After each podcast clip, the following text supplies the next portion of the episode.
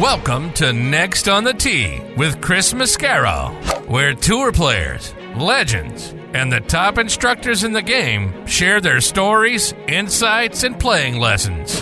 Join Chris every week as he talks with the greats of the game. You are the smartest guy I've spoken to on radio or television in my career. And uh, Chris, again, you are you're knocking out of the park. You're like eight under par in this interview. By having any research, I'm hiring your tail to be the research man. You're the best. You're a fantastic host and tremendously respected in the golf community. And yeah, Chris, you do an amazing job, and your listeners are super lucky to have you, and it's always my pleasure. Chris Mascaro is the king of the golf podcast. Don't miss him on Tuesdays. Now, here's your host, Chris Mascaro.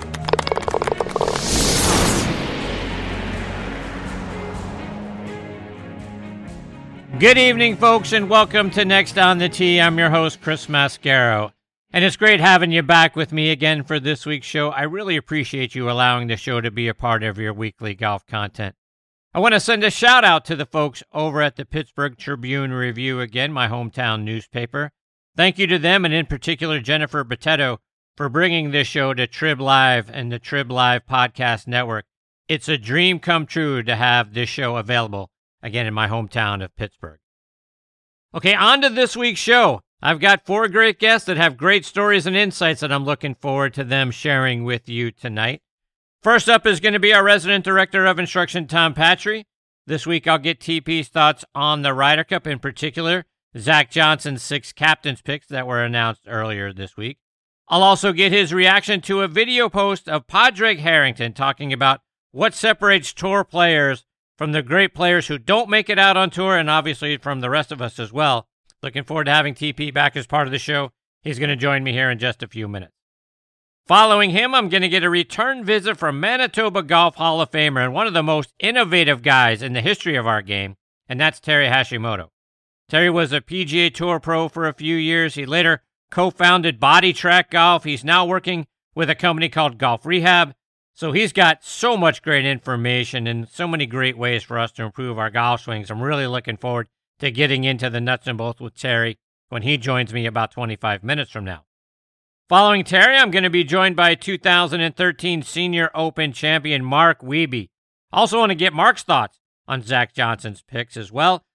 I'll also get his thoughts on all the craziness that's going on in the PGA Tour with the PGA Tour and the PIF and the potential partnership with those two organizations and all the things that that could mean to the golf world. Really looking forward to getting Mark's thoughts on that as well. He'll join me a little bit later on in the hour.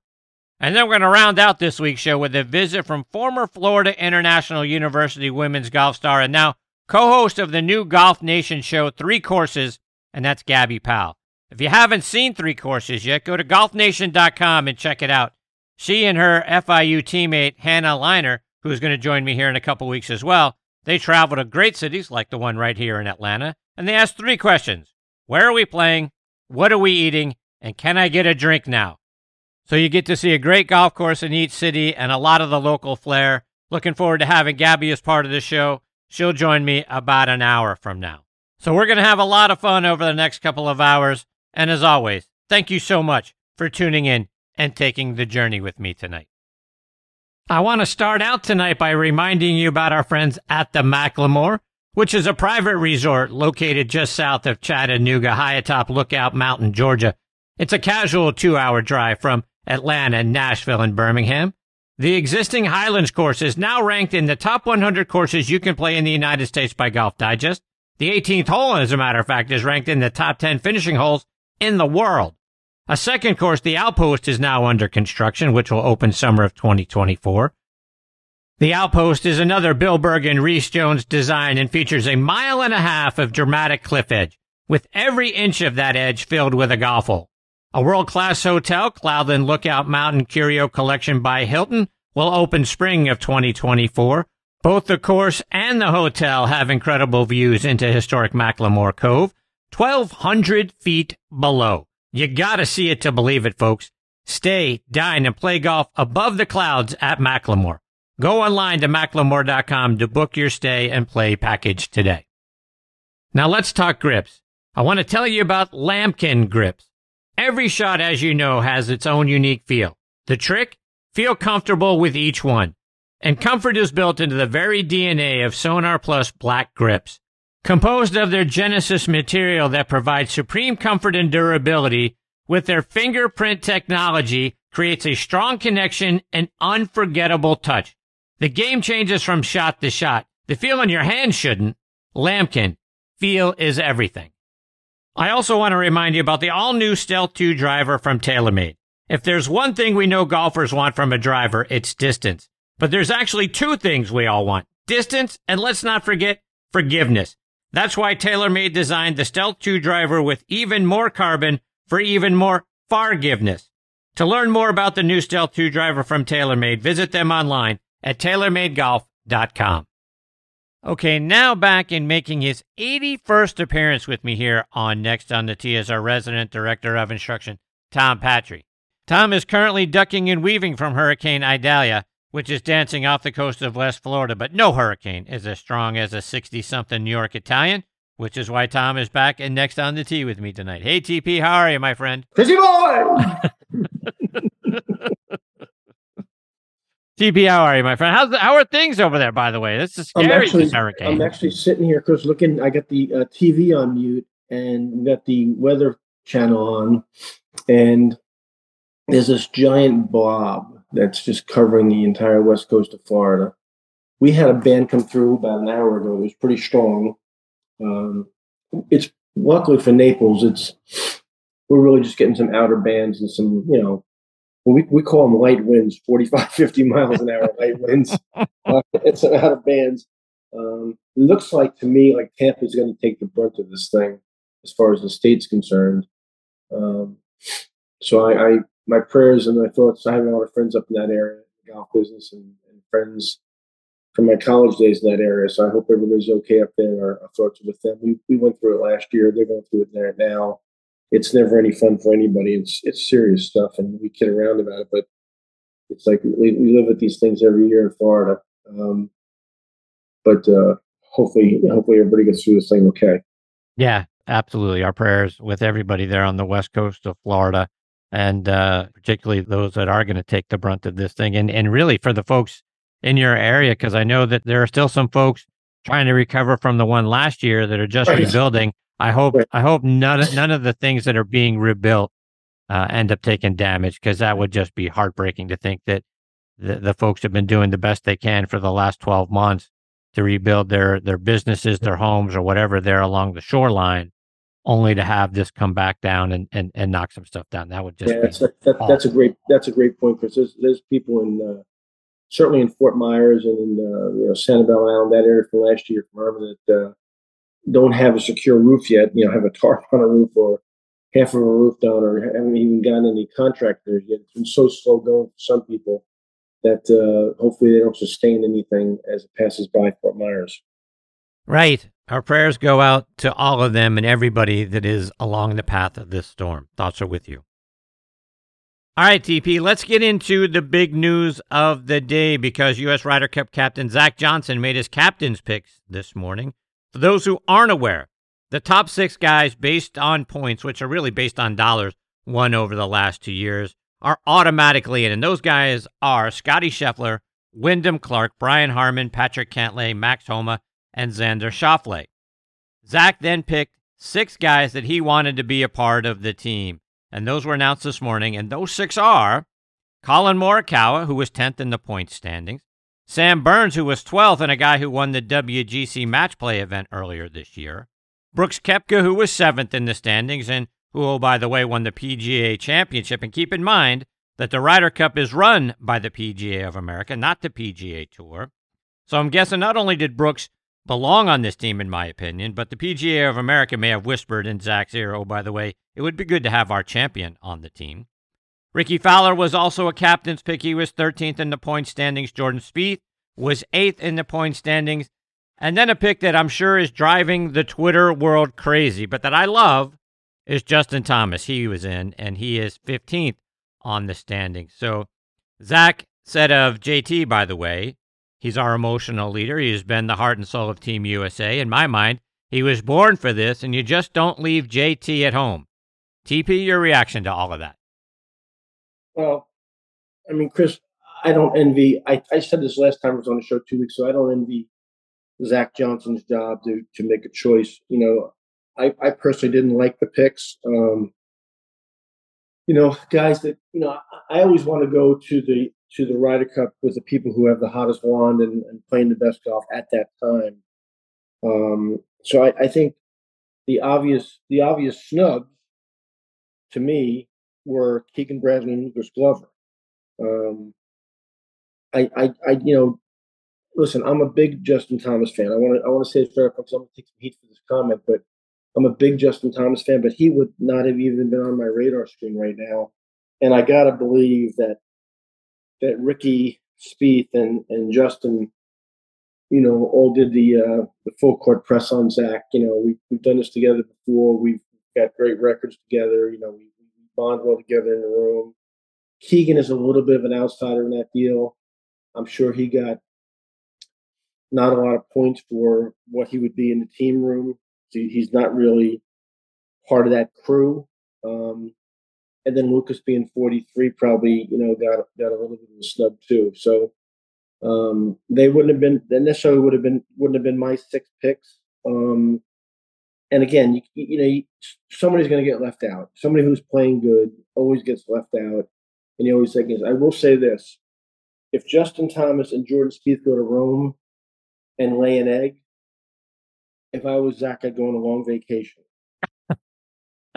Maybe Iceland, you know, someplace like that, you know, see the Northern Stars or something.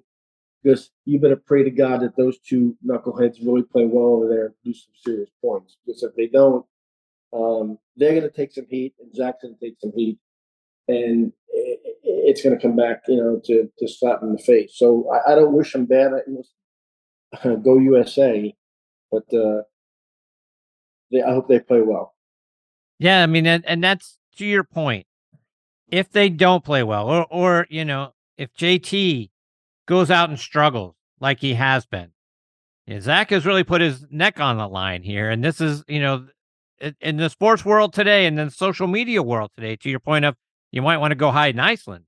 Mm-hmm. You're not going to be able to get away from how bad a choice it was if Justin if Justin doesn't play well, if if he and Spieth don't pair well together. There's a lot of heat that's going to come from that. Now, look in in defense of, of JT, and I'm a huge JT fan. I mean, for his career, he's 16, 5, and 3 in the in the President's Cup and the Ryder Cup combined.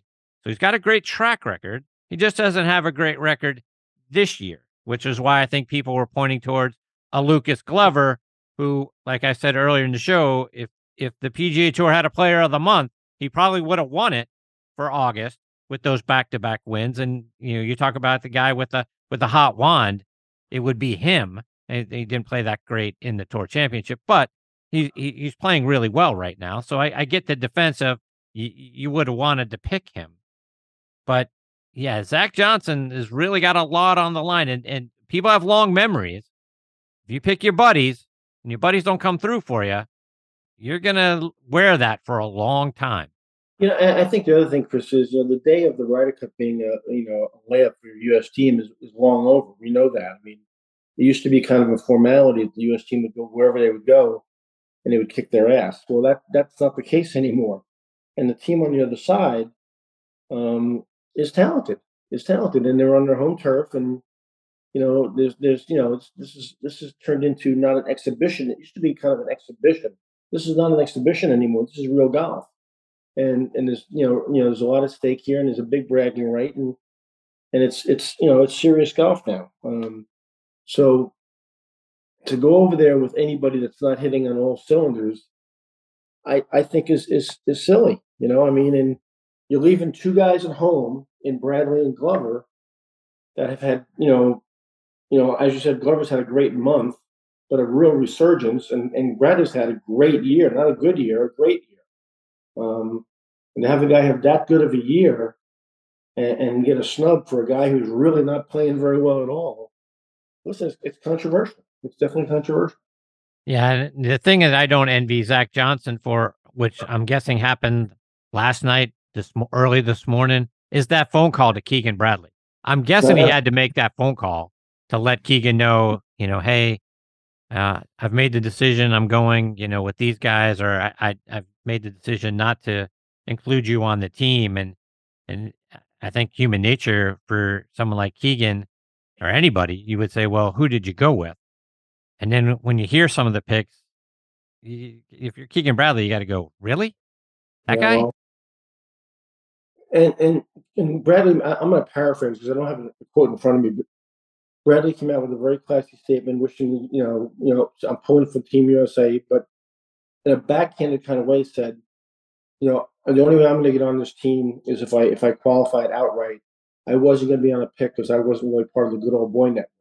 He didn't say it that way, but you can if you read between the lines, that's what he was saying.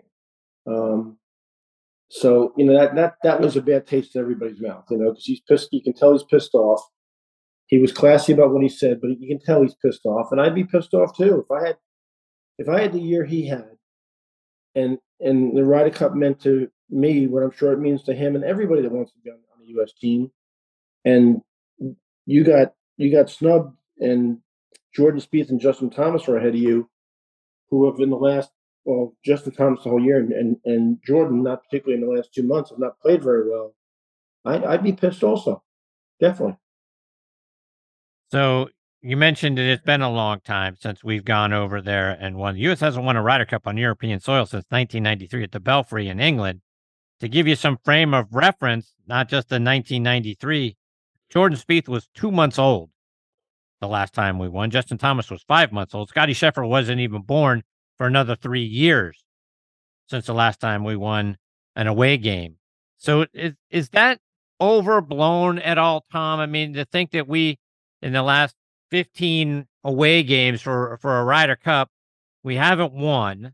These guys, know, for all intents and purposes, have no idea. They weren't even born when we did it. So they they've seen through their cognitive years us continually lose uh, a, a Ryder Cup uh, on European soil, if you will. So this long losing streak, is it does it weigh on those guys, or these guys way too young, weren't even really born? Doesn't really matter.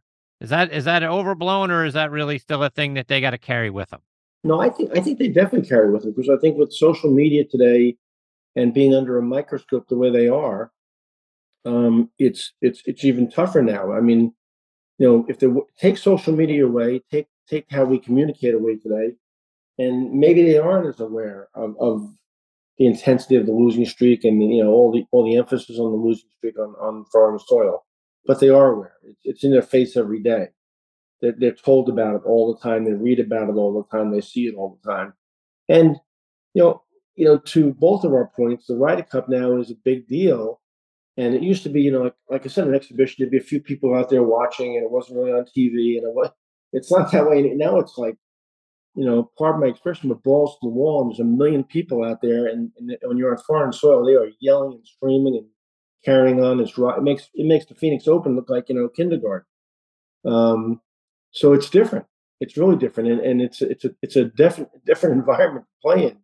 It's not like any other environment they play in all year long and there there is no love lost between these two teams for this week. I had a phone call this morning with a good buddy of mine who's English from London, and he called me this morning. I said, "No, we're not talking this week. I don't really want to. I don't want to really want to freaking talk to you this week. You're the enemy. Click." yeah, and we, we do that every two years. It's kind of a running joke, but I really don't want to talk to him. I, I it's a, to me as a PGA member and a PGA professional and, and somebody who loves golf and, and loves this country, I want to win the Ryder Cup, man. I, I want the Ryder Cup here. So to that point, right? I mean, we we talk about pressure all the time, and the, uh, the major pressure, the pressure these guys are under in, in a regulatory event that gets ramped up when you're playing in a major. Do you think the pressure at a Ryder Cup is even one x what it is to to win a major? It's certainly it's certainly equal to a major, Kristen. I mean, and people are kind of some people are poo-pooing the, the Brooks Koepka pick, but guess what? I, and and you know how you and I feel the same way about LIV. You're on the same page, you and I. But I can promise you, if I'm Zach Johnson, there would never have been a question that Brooks Koepka was going to be on my team. The guy loves the spotlight. The bigger the light, the better he shines. he, he's definitely on my team. But to your point, it's every bit the pressure of a major and maybe a little bit more, again, because the environment is so hostile on, on foreign soil. So is that an argument for taking a Justin Thomas? Because, again, his record in the President's Cup and the Ryder Cup is really, really good 16 5 and 3. He's been in that world before, he's been in that arena, he knows what it's like. He's been a guy that's really hyped up uh, you know, the guys that he plays with, the guys probably in that team room. Is that a, a reason why you can point to, even though he hasn't played well this year, he is a guy that is used to that world and that arena, and maybe that gives you a leg up on a Lucas Glover who's never been there, and Keegan Bradley who hasn't been there in a decade. Chris, how did he play in the majors this year? Yeah, I, I get he didn't play well. Not only did that, not only did he not play well, he shipped the bed, right? I mean, he, he played awful, you know, and shot some really bad numbers in in the biggest events.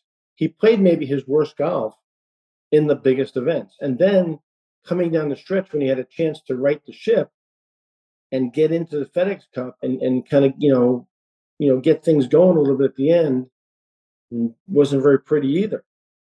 So I don't see any really good indicators right now. I know he's got a great record in the Ryder Cup. He is a great player. He will play great again, but he's not playing great now. So let me just tell you, Mr. Zach Johnson, you better get down on your hands and knees and pray on your Bible that that man goes to Rome and lights it up. Because if he doesn't, they're going to light you up. so let's talk about the other angle, which is what I mentioned with Brooks Koepka. Again, PGA of America runs this thing. Justin Thomas has won two of those PGA championships and Brooks won it this year. How much of whispering in the ear of Zach Johnson could there have been? I definitely think there's I definitely think there's some of that. I mean, I think that happens every year. You know, and I don't know this for a fact. I'm just I'm speaking out of school here a little bit. But, you know, the PGA of America picks a captain. Uh, they pick him based on his merit, based on his record, based on who they think he is, based on his integrity. And then what they should do is just get out of the way. I don't think they always get out of the way, you know. So, you know, and I'm I'm not going to say any names or point any fingers, but you give that guy the the title of captain, and just just leave him alone, get out of the way. He knows these guys much better than you do. These national officers, of PGA of America, they're not on tour every week. They're at their clubs doing their job. Zach Johnson spent a year or more of his life talking to these guys, having dinner with these guys, watching them play, playing practice rounds with them, you know, getting in their ear, the, you know, getting in their friend's ear, getting in their caddy's ear, getting in their instructor's ears, finding out what's really going on. I'm sure he's done his due diligence. Okay. Again, I'm not crazy about all the picks, but he's put the work in. I'm sure he's put the work in. He and by nature he's a worker. Zach has a great reputation as a worker and I think he want he, he wants to win as bad as anybody. But I think there's definitely some whispers here and there. I certainly get what you're saying, TP. And just in summary, I love all of the picks. I love all the guys on this team. Heck, if I were the captain and you, you let me pick any 12, I would have gotten the 12 back on the team from two years ago, gotten the band back together because they put up 19 points, which was a record. So I'd want to run that back again. But look, I love JT. I love the energy that he brings to this thing. I get that people are going to question that pick if it goes south. I hope it does not. I hope he's had time to figure out his putting and the other issues that he's had. It's been a few weeks since he's been on the golf course. Didn't make the playoffs. We know that. But he's still got another four weeks because the Ryder Cup doesn't begin until September 29th through October the 1st. So he's got time. And I hope he figures that piece out and all of this plays out perfectly for Zach Johnson, perfectly for JT, and we're singing their praises at the end. But I get that there can be some questions. Hey, Chris, from your lips to God's ears, I'm with you 100%. Listen, whether I like the picks or don't like the picks, once the picks are made, um, I'm telling Team USA all the way. Yep. All right, let's switch gears a little bit, TP. Oh, man. You shared a video on Instagram of Padraig Harrington saying that once you get to the PGA Tour level, it's 99% mental. He said, I could find you 10,000 guys who hit it better than any of the guys on tour, and those guys aren't tour players. And I could find you a few guys on tour that are terrible ball strikers, but are great pros. He went on to say, at this level, it's all attitude about yourself, about your shots, your self belief, not getting too high, not getting too low.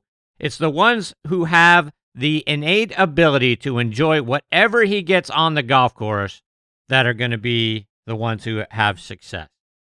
Your comment on that was there's a lot of truth in what he said, and I couldn't agree more. Is there, is there a question there? just, maybe not. Maybe that's just a statement, but I think he's right. And, and like you said, a lot of truth in that statement. I'm just sort of get your reaction here on the show. Well, I, I think that, listen, you know, I, I played competitively for eight years of my life, and I, I, I played with guys and watched them hit shots. I'm thinking, how in the world did that guy just beat me? You know, that in that event, he's freaking awful. And and he and he, the guy did. And then I watch guys who hit it great, and you know, I, I think this guy's gonna this guy's gonna lap the field. This guy's unbelievable. When you go in, and he's got 77 on the board. So I'm like, he shoots 77. I mean, that guy just hits it so good all the time. You know, after you hit a golf shot, I think the most important time, Chris, listen, certainly important. Pre-shot routine is also important, and, and you know, being in the right frame of mind leading up to a golf shot. But I really think one of the most important times of of the round is after you've hit a bad shot. Immediately after you've hit it, your reaction. You know, is your reaction? You know, is your tail between your legs? You know, is your chin still high? Are you saying, well, come on, let's go, let's go get that up and down," or you're like, "Jesus Christ, I'm terrible." You know, self-talk is a big thing. You know, Bob Rotella is a dear friend, and he once told me, he said, Tom, the worst thing that a person can do on the mental side is hear in their own ears their own voice saying that they suck. You know, hear your own voice tell you that you stink. Uh, he says that's the cardinal sin of the mental side, the t- bad self-talk. And I and I and I always embrace that. You know, I think he's I think he's absolutely right. You know, I mean, there's some guys out there. I'm not going to point any fingers out. Really, are not very good ball strikers. Don't look very good doing it. And man, they can they can golf their golf ball. They can really play. Um, and there's some guys out there you see from year to year that don't stay out there very long. You go, this guy's you know he can't miss. This guy's terrific. He can't miss, and he's out there two years. He loses his card. You never hear about him again. So there's got to be something to it. I don't think it's 99 percent. But I think that that that Paddy that Paddy Harrington video that I posted, I copied, and I, I sent to you as well.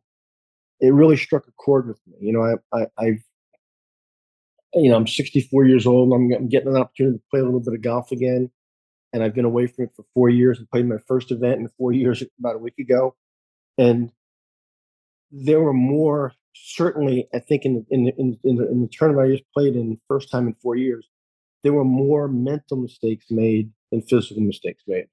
Now, the mental mistakes led, led to physical mistakes, but the cause effect factor, the cause was how I viewed the golf shot, how I viewed the golf course, how I was strategizing, and it led to a, a you know a swing error because there was doubt. There was there was not there was not clarity over every shot, and there's a lot to be said for that. I mean, I think that's something that you know, by playing more tournaments, I'll get back into that again. I'll, I'll, get back into that mode again, and I'll make less and less of those mistakes. But that's a, that's a real that's a real thing. It's it's a real thing. And I think that was a tremendous post that Paddy did, and that's why I copied it and shared it because I thought it was real value in. And, and I agree hundred percent with everything you just said. I think the part of the statement where he says it's the one who has the innate ability to enjoy whatever he gets on the golf course that's going to, you know, ultimately succeed. You know, and we go back to Ben Hogan, you know, the most important shot in golf is the next one. Right. So, to your point about not getting down on yourself, not giving all that self talk, look, we're all going to hit bad shots in the course of our round. Even the, the, the, best players hit yes. bad shots. But it's what you do from that point on, like you mentioned a moment ago, that's going to determine what you're going to post at the end of the round. Mm-hmm. If you're kicking yourself and you're, you know, you're down on yourself and you're telling you, you know, how, how terrible a golfer, you know, I am and I can't believe and all that sort of thing. Even if the ball lands in the trees, okay, let's go hit it. Right. Let's, let's, wh- how can I recover from here? What, what's my opportunity to make four or five from here? Let me go try to pull off that shot and to be excited about trying to pull off that shot. And I think that's where a lot of us fall down is, oh, well, I'm in the trees. Oh, I, I'm not going to get out. I'm going I'm probably going to chunk it. I'm going to, you know, it's going to hit this tree and now I'm going to make eight. And the next thing you know, you make eight. So I think we get what we expect from ourselves. And I think there's just so much negative self talk in our game that it does. I think, I think he's right. I think, you know, I, I, again, I don't think it's 99%, but I think it's the, by and away, the majority of the things is based on how we react when whatever we do, whatever we did with the shot, how we react about it and how we go about doing the next one. You know, the great the great Jackie Burke, I got to spend some time with him in Houston years ago and obviously Masters champion, PGA champion, Ryder Cup captain, had a hell of a career and taught so many great tour players later on and still doing it at 100 years old, which is amazing. Said to me, I went to the first tee every day, um, expecting, fully expecting to hit four horrific golf shots in my round. And I looked at him and I said, What? He goes, I went to the first tee expecting to hit four horrific golf shots in my round. But the difference was I expected them and I was waiting for them. And I knew when I when I hit them, I had to do something to recover from them. And my hat my attitude had to be great about making that recovery. And some listen, one of the great things I think amateurs don't realize is sometimes bogey is a great score. Sometimes bogey is a great score. I mean, you hit a bad shot, you're in jail somewhere and just making a bogey and moving on with the round and accepting that and keep going is a great is a great outcome. So that's a, a great point, Tom, because I think one of the things that we tend to do, and we're we're not putting in the time. We you you always talk about practice and short game, short game, short game. But I think one of the things that we tend to do as amateurs or weekend warriors is when we do hit our find ourselves in the trees or wherever, well, you know what? If I, I if I slice this around the corner, oh no, and, no, no, oh no, no, no, no, no, right? You know, oh. and it hits and it spins and it jumps and it bounces off the rock and hits this thing and does this other thing. And I'll I'll be I'll be on the green, right? Chris, we tried to hit the hero shot and Chris, we turned I'm, 5 into I'm, nine. Yeah, I'm giving a play lesson one day, and this guy, you know, who I know is is a good friend, and I, I work with him for a long time. And he's you know, he's kind of a 15 or 16 handicap, and he's pretty good athlete, and he's getting better. And he and on this one particular hole, he kind of hits one dead right into the trees, and we kind of ride the cart down there. We get in the trees, and I'm saying, I'm kind of sitting in the cart, being quiet, seeing what he's going to do. And he's looking up, and he's I can see what he's doing. He's looking at this little tiny hole opening up in the tree line. I mean, it's it's like the size of a thimble. And I don't say anything, and he pulls out a club, and it, I said, "Stop." I said, You didn't get here because you have great control of your club face right now. I said, You didn't get, you're not in this location because you're really controlling what you're doing. And you're looking at that opening up there in the trees that's about the size of a thimble. Why don't you turn sideways and hit that ball and just pitch it out in the middle of the fairway and let's go on from there? He said, But I think, I said, I don't care what you think. Chip it out to the left over there. It was a par five. Chip it out to the left over there and let's go on. He chips it out, hits a fairway wood up in front of the green, he pitches on the green, he makes a five. I said, Do you really think you would have made five at that little, with that little opening you were looking at? I said, You would have had a nine on the scorecard, dude. Yeah. I just saved you, I just saved you four shots. You know, I mean, you know, you know, you don't hit the ball in bad positions because you're controlling what you're doing, right? So just get back in play. but trees are ninety percent air, Tom. I can. yeah, yeah, it's that other ten percent that seems to bother everybody. Indeed. Tom, before I let you go, remind our listeners, as always, how can they stay up to date with all the great things you're doing and then get a lesson from you, whether it's online or it's in person or follow you on social media? Chris, I start my winter season on October 20th at the Golf Club of Crown Colony. You're number three there as a director of instruction. I'm really excited about that. I I was doing some work home today here, and I had a day off, and and I I already noticed that October, and November, are about seventy five or eighty percent full. So I'm pretty excited about a busy season coming up. Uh, Instagram, LinkedIn, um, Facebook, all those regular places, and of course, tompatri.com is the website. And um, Chris, I haven't got any film from you in a while, any V1 film. So you're on you're on the hook for that. You're you're behind schedule. Uh, I heard you talking about you know your putting. Um, you need you need help with everything, Chris. So let's get some film in, okay, please. Thanks for putting that out there. Of course, I do. Jesus So, God. I, I Chris, listen, before, before I go to bed, because you, you have past my bedtime, okay? And the rain is kind of it's pouring outside again here, pouring. Um, I thank you for having me on 81 times. You know, 81 is a lucky number, Chris. 1981 was the NCAA, 1981 was the Richardson Amateur Memorial, 81 was two college victories besides that NCAA. So 81 is a good number for me. So um, this is a great show for us. And I so appreciate you having me on, and, and you're doing a, a hell of a job. And all of us out here love you and appreciate what you do. Oh, I appreciate you saying that. I, I'm very blessed to have great people like you as part of the show, and uh, 81 times is is unbelievable.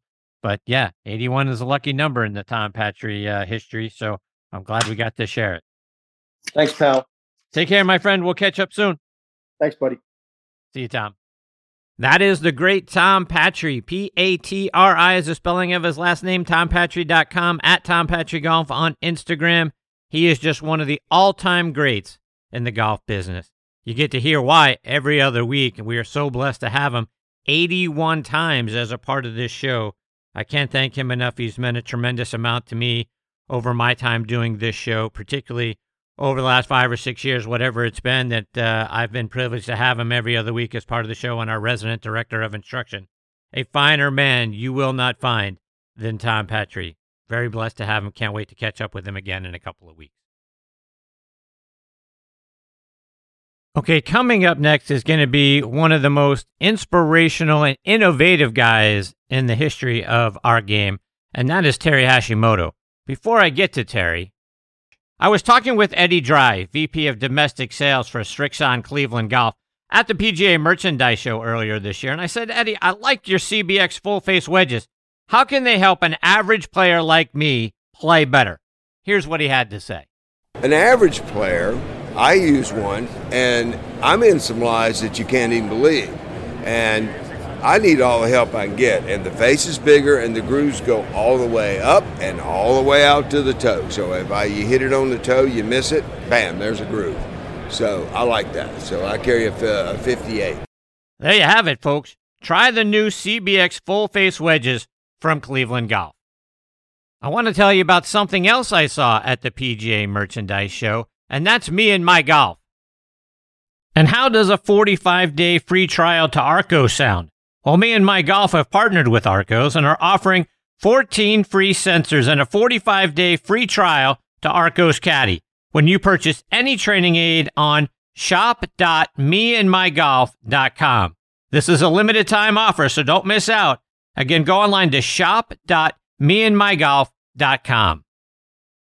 With many years in the business, menswear brand Construct has finally launched its green golf collection, sustainably produced using renewable solar energy and recycled fabrics. Hit your best shot in their performance enhancing polos, quarter zips, and bottoms. Made with four way stretch, quick dry, and UV 50 plus protection. From solids to bold, eye catching designs, Construct Green is the perfect piece for making the best memories on the greens. And the best part? You can head to construct.com, and that's C O N X S T R U C T.com, and use code Chris for 20% off the green collection today. Okay, now back in next on the tee with me is Terry Hashimoto. Terry is the co developer and founder of Swing Balance and Bodi Trak Golf, which is what most great golf fitting companies instructors use when you go get fit or you're taking a lesson. Tom Patri, I know, has it in his home studio. Terry is originally from Winnipeg, Manitoba. He was named Manitoba Amateur Golfer of the Year three times and was a finalist five more times from 1976 to 1998. In 98, he won Manitoba's provincial amateur, mid amateur, and match play titles. He was named Golfer of the Year in 1976, 1980, and 1998. In the years he didn't win, he was still a finalist every year from 1978 to 1985. He was also a nominee for Manitoba Athlete of the Year in 1998 in recognition of him winning all three amateur major titles. He played his college golf at the University of Miami on a scholarship and he won seven college tournaments while he was there. He was low amateur in the Pan Am Open tournament and served as team captain of both the junior and senior teams when he was at Miami. He earned his degree in finance, At the age of 17, he placed seventh in the Junior Orange Bowl tournament in 1975. He became a PGA professional in 1986 and was club pro at Bell Acres Golf and Country Club. He played on the Canadian Tour from 1986 to 1988, finishing eighth in the Canadian PGA Championship in 86 and 17th on the Order of Merit in 1988. Terry was inducted into the Manitoba Golf Hall of Fame in September of 2012. He's also worked with our friends over at Sqairz Golf. He is now working with a company called Golf Rehab. He is one of the most sought after people in the golf industry, and I couldn't be more honored to have him back with me again tonight here on Next on the Tee. Hey, Terry, thanks for coming back on the show. Hey, Chris, thanks very much. And big hello to Next on the Tee Nation. Good uh-huh. evening. I uh-huh, appreciate you, Terry. So, Terry, you're one of the busiest guys probably in the history of the golf industry. I know you've got a, a lot of projects that you're currently working on. Like I say, you're you're with Golf Rehab now doing some great things. Catch us up. What's been going on with you? Well, I um, sold the Swing Balance AI to an investment group down in San Antonio last year, almost a year to the month. And um, they are in the process of taking that and making it global for AI shaft fitting using load to load pressure patterns that we can capture on the Bodi Trak pressure mat. And so that was exciting. And then simultaneously, I've been working on a project called Golf Rehab. And it's not about rehabbing the golfer uh, when they're injured, it's about rehabbing the way you train so that when you train properly, you're actually finding the correct positions and developing the proper pressure patterns so that you can optimize your game when you're training. And we're looking for alternative use of sim, sim times uh, because, as you know, golf simulators have just exploded in uh, in the world all over, really.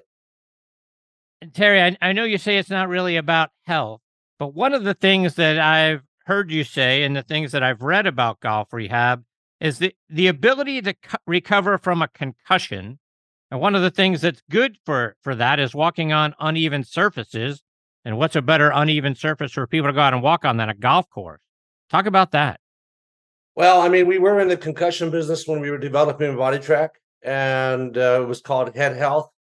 Um, as I'm sure many of your uh, viewers are aware, uh, concussion business isn't very good because a whole bunch of reasons. Number one, the team doesn't really want to know the players don't really want to know. The coaches don't want to know, and the liability issue is uh, very real. And and you know the, the, the coaches will tell their players. I mean, they won't say this publicly, but you know what? If you don't get up, there's another guy behind you to take your job. And um, we we looked at it. We can we can actually measure your balance with the pressure mat. It's called the CTSIB test, the clinical test of sensor, sensory interaction of balance. It's very, quick, takes about 30 seconds, and we can actually accurately measure your total sway in all three directions, X, Y, and Z, and we can give you a great, uh, so we can make strong recommendations whether you should go back onto the field of play and or stay off. And um, we just, it, was a frustrating, uh, it was a very frustrating scenario of uh, of trying to get that initiated into both the NFL, the National Hockey League, uh, regional, uh, local sports teams, and so on and so forth. It's just not really there. But having said all that, in our dealings with neurologists, and I, I they'd ask me, you know, they they say, well, you're not really, you don't have any street cred, but you're here. What what's your thoughts on concussions? And I said, well, look, to me, the uh, number one way to recover from any concussion is the proprioception from walking on uneven surfaces. And the last time I checked, that's called a golf course. And you know, it's amazing that how many hockey players that I've known over my years in Canada and the United States, all they do in the off season is play golf, and you just know those guys are concussed. I mean, there's no way you can go a, a season in the National Hockey League or in the NFL and not be concussed to some degree. You know, hopefully not too bad where you can't even walk. But um, walking on uneven surfaces is a is one of the, in my opinion, and and the neurologists actually agreed. They said, yeah, that's brilliant. You know, that actually makes sense. Terry, switching gears a little bit, and I've had many of your peers, many of the top instructors in our game on the show, and I've heard a lot of swing theories, a lot of swing mechanic thoughts, and I heard you say something recently that really blew my mind, and and that is what initiates the backswing is your lead toe. Help me with that. Well, you know, in the old days, I think Hogan had it right. He broke it down to five moving parts hands, arms, shoulders, hips, and legs. And he suggested that the hands pull the arms, the arms pull the shoulders, shoulders pull the hips, and the hips pull the legs. So hands back and legs down for the downswing. So the so hands pull the arms, arms pull the shoulders, shoulders pull the hips, and hips pull the legs. That makes sense. That, in my opinion, was the beginning of the kinematic sequence. And what we did is we took, but Hogan didn't have the tools, right? Like he he didn't have the the tools that we could use to measure objective data. And when we started um, using Bodi Trak, I mean, the one thing I really, you know, I, it, it disturbs me is when, you know, if I ask a golfer, how do you initiate your backswing? And the overwhelming majority of the people that I've asked that question to don't have a clue. They might say, well, I move my legs, I move my head, I move my hips. They don't know what they're doing. But would you ever get into a car and just put it in drive before you started it? Can't do it. It won't work. You got to put, you got to, you got to press on the brake, you know, uh, start the engine. Power goes from the battery uh, to the starter. Starter turns the crankshaft up and down. Blah blah blah blah blah.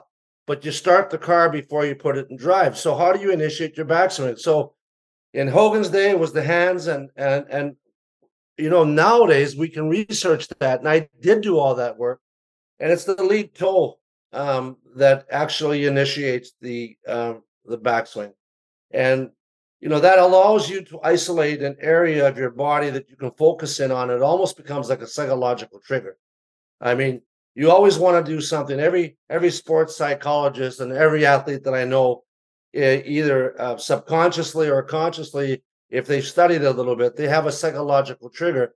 And in this case it's a physiological trigger which actually initiates your backswing which is basically the pressure in your lead toe moving to your trail heel so yeah, I'm so I'm I'm I'm trying to visualize that. Like even when my own swing, when I heard that, I'm like, is that do I press down with my big toe or anything before I start? But I, I guess if if I were standing on, if anybody was standing on a Bodi Trak, right, we would see increased pressure there in the lead toe before the hands initiate the backswing. Is that is that kind that, of that a visual? That, that that is hundred percent accurate, Chris. And you know, Hogan had a happy feet you know, I don't want to look too far back because um, it, they're not all relevant to today's modern golfer. But the modern golfer, the overwhelming majority of them move left, right, left, right, left, boom, take it back. And the pressure from the uh, left, which is their lead side, if you're a right-handed golfer, from the lead toe to the trail heel, that that that is initiated prior to the commencement of the hands going back. But what's really interesting, the modern golfer, I call it the five fundamentals of modern golf the uh, in terms of pressure mapping, the five modern principles of pressure mapping are simple. Great golfers set up a little bit stronger on the lead side, 55, 60, depending on where they're from. If they're from Texas or the UK where it's windy, they may even set up 65, 70. Um, the very first thing we noticed, which was different than anything we had ever seen, was that when your lead arm is parallel to the ground on the way back, which is around P3, for a good player, the pressure is already beginning to move forward. So let's not confuse the top of the swing with pressure mapping, which when a good player takes the club back, almost immediately the pressure is moving forward. How much pressure they get to the trail side depends on the length of the club 55, 60 for a wedge, for example, with the driver all the way up to 80, 90.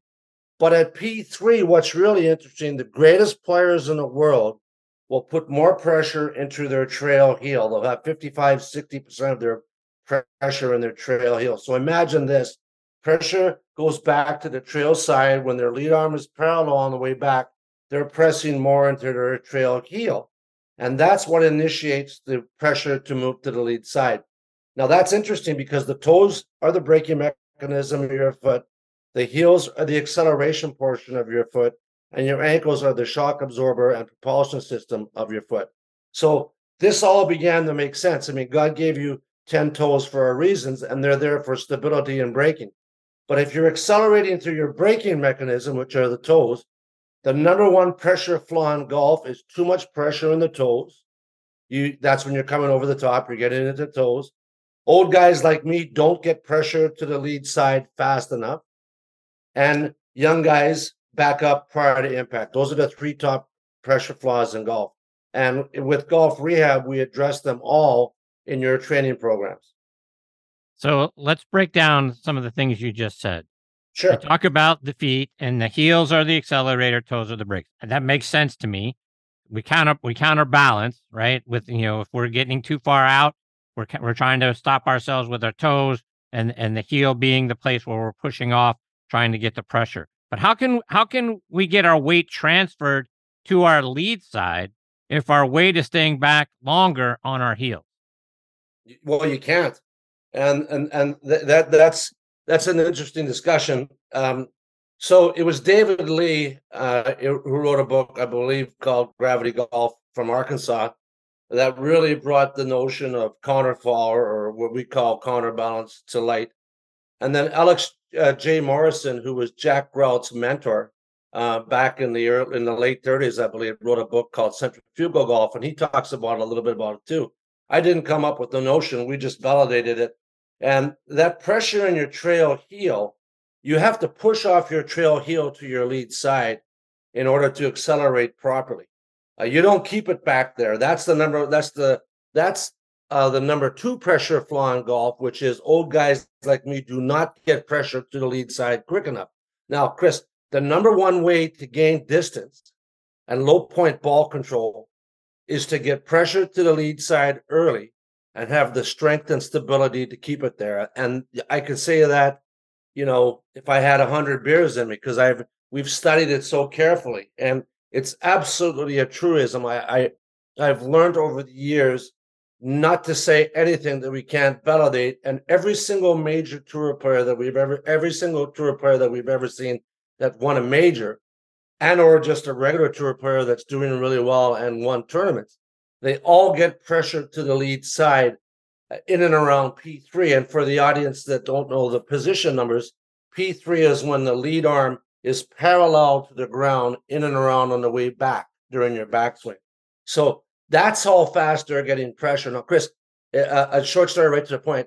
I was doing a seminar down in Miami about seven years ago, and this fella had just before me had posted up uh, a picture of of six or seven golfers how the tops of their swing all looked different, and true enough, they did. So I was the next speaker, so I was scrambling to pull up the pressure traces of four of the guys of the six or seven that he had up there, and I was able to put it together quick enough. And I said, they all look different at the top, but their pressure pattern, and in particular, the pressure going forward and around P3 was consistent uh, in all the players that I happen to have the traces that he was showing in a, in a slide earlier to my being on on the presentation. So, you know, the physio your physiology determines how your swing looks. You can you know, you can be like me and your swing can look really bad, but uh, if you have a good trace, you're optimal for you. So yeah, so that's uh, I'm really trying to you know kind of piece this together in my own swing because if my weight is more on on my lead foot at P3 and and I've heard you say you know by the time for most good players by the time your your hands reach the top of your backswing the majority of the weight is on on your lead foot. For me it's it's on my trail foot. So well, that's I, because you're in my category, which is you're not getting pressure to the lead side quick enough. But let's not confuse weight with pressure. Um, and and and you know it's funny because Bob Toski was my coach down in Miami, and uh, he used to teach us back in those days in the late 70s to set up 60-40 on the right side on the trail side. So you know when he was around 89, 90, we were down in St. Andrews uh, having breakfast with him, and and um, we went to his to his range with Scott uh, Harding, and um, uh, I set up Bob on the pressure mat. He set up 60-40 on the lead side, and I, I, I, you know Bob, so I won't tell you what he said. You can imagine what he said, and, and and and but he hit it great. And at the let's not confuse weight because I don't want to confuse the audiences, but your center of mass, uh, which is basically your weight, is in and around your belly button you can stand still and tap your feet left, right, left, right, and you'll see the pressure moving side to side. The center of pressure is the average of all gravity um, as you stand on the mat between both feet. So it's a little bit different than weight. But to your point, um, if all your weight's on your trail side, I, I, can use the word weight too. and it, uh, well before you start your downswing, you're probably late getting the the weight and the pressure to the lead side, and will result in less a low point ball control and not optimal distance. The hundred percent. So how do we do that? How do we get the pressure into our into our lead side when we're only at P3 where where our arm is parallel, our arms are parallel to the ground? That's that seems like I I, I can't even fathom how I, I get would it. do I, that. I get it, and, I, and I'll give you a, a couple of examples of. You know, obviously the step drill is one of them. That's a very good drill to to work on, uh, and that's an old drill. Uh, another one is we call it squish the bug, where you just really press hard on your lead foot as soon as you take the club back. But the one drill that's really consistently worked well for us, and we've done this hundreds of times, if not thousands of times, we really get the golfer to lift their trail toe off the ground and hit a few balls with the toe off the ground. They're going to have trouble with this. They're to what they're to do is they're to immediately on the way down go into their they're to put their trail toe down. But literally lift your trail toe off the ground and try hitting a few shots. Now David Lee was a gentleman that I really respected, and um, he had some incredibly crazy drills. But one of the drills that he had his athletes and his golfers do was to take both toes off the ground, almost put their feet together, and hit balls. And they hit the balls as hard as they could. And uh, it's an unbelievably good drill, but to make it more easy for the average golfer is, and even better players who are just struggling with this, just lift your trail toe off the ground, keep it there, and take a few swings. I think you'll be surprised. I think you'll be sincerely surprised. And if, if you had access to a pressure mat, what you would see is that the pressure would be moving forward sooner than in your previous swing. So by taking your toe off the ground, am I still is my heel still down on my on my trail leg, or or am I taking Yeah, it? leave, leave, leave that trail heel down uh, for the entire length of the swing because now what I've done, Chris, is I've removed the braking mechanism on your trail side. So Yeah. now you're now I've taken the brakes away from your right foot if you're a right-handed golfer, your left foot if you're a left-handed golfer. We call that the back foot. We call the trail side, as you know. So Yeah. I'm taking the break all, all away from from the athlete, from the golfer, so that they have to press into their trail heel. Now, what's interesting, Chris, and you know, I did this with the first time we saw this was with Gary Holbert down at Calusa Pines, down in Naples, near where Tom is, and he was really struggling.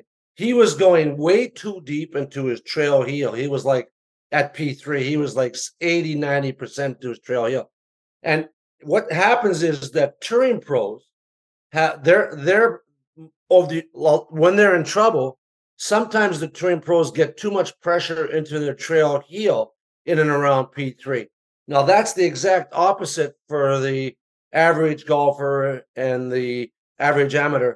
They'll get too much pressure in their trail toe uh, in and around P3, and that forces them to uh, swing over the top. Now, listen, path always follows pressure. So if I can keep the pressure somewhere near your the the uh, the ball of your trail foot, more towards the ball and where the heel is, there's there's two transverse arches. The transverse uh, proximal arch, which is where the ankle joins the foot, and the transverse distal arch, which is where it's uh, really by the ball of the foot.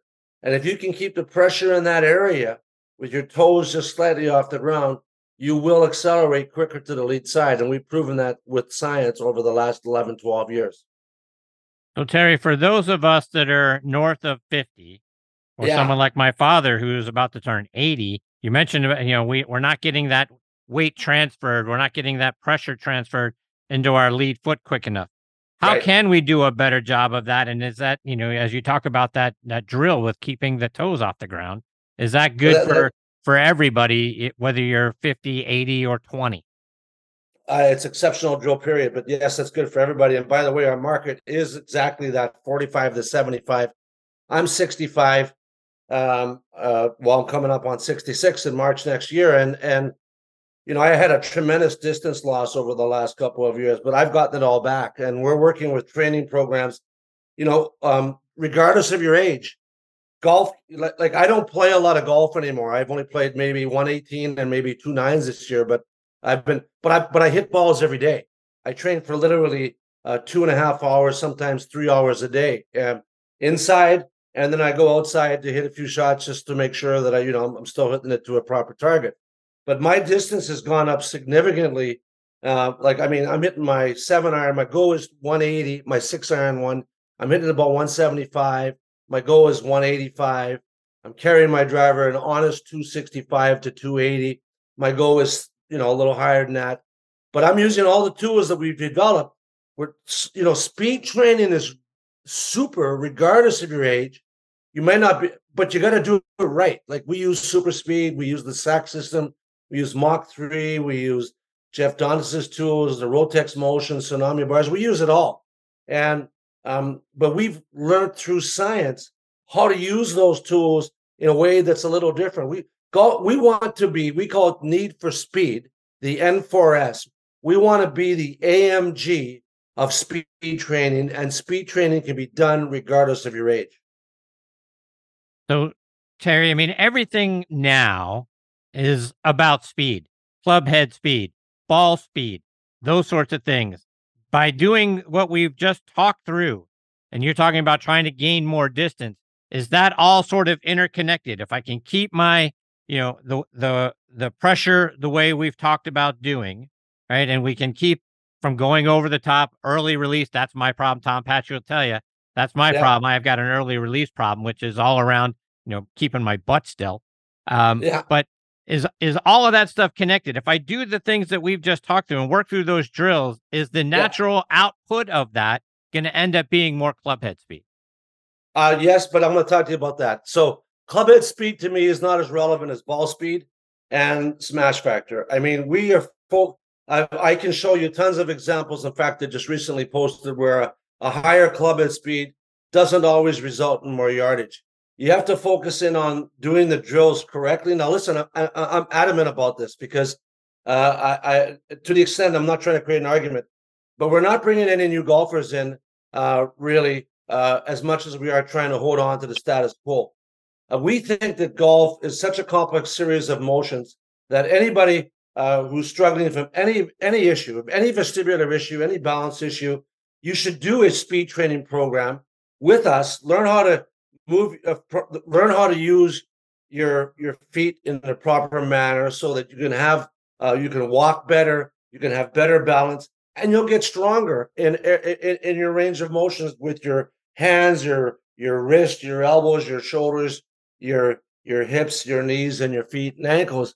And we're bringing we have got we brought in mds uh, phds to understand this on uh, on a more anatomical and physiological uh, basis, so we can also begin to share this with physical therapists, occupational therapists, medical practitioners, and the likes.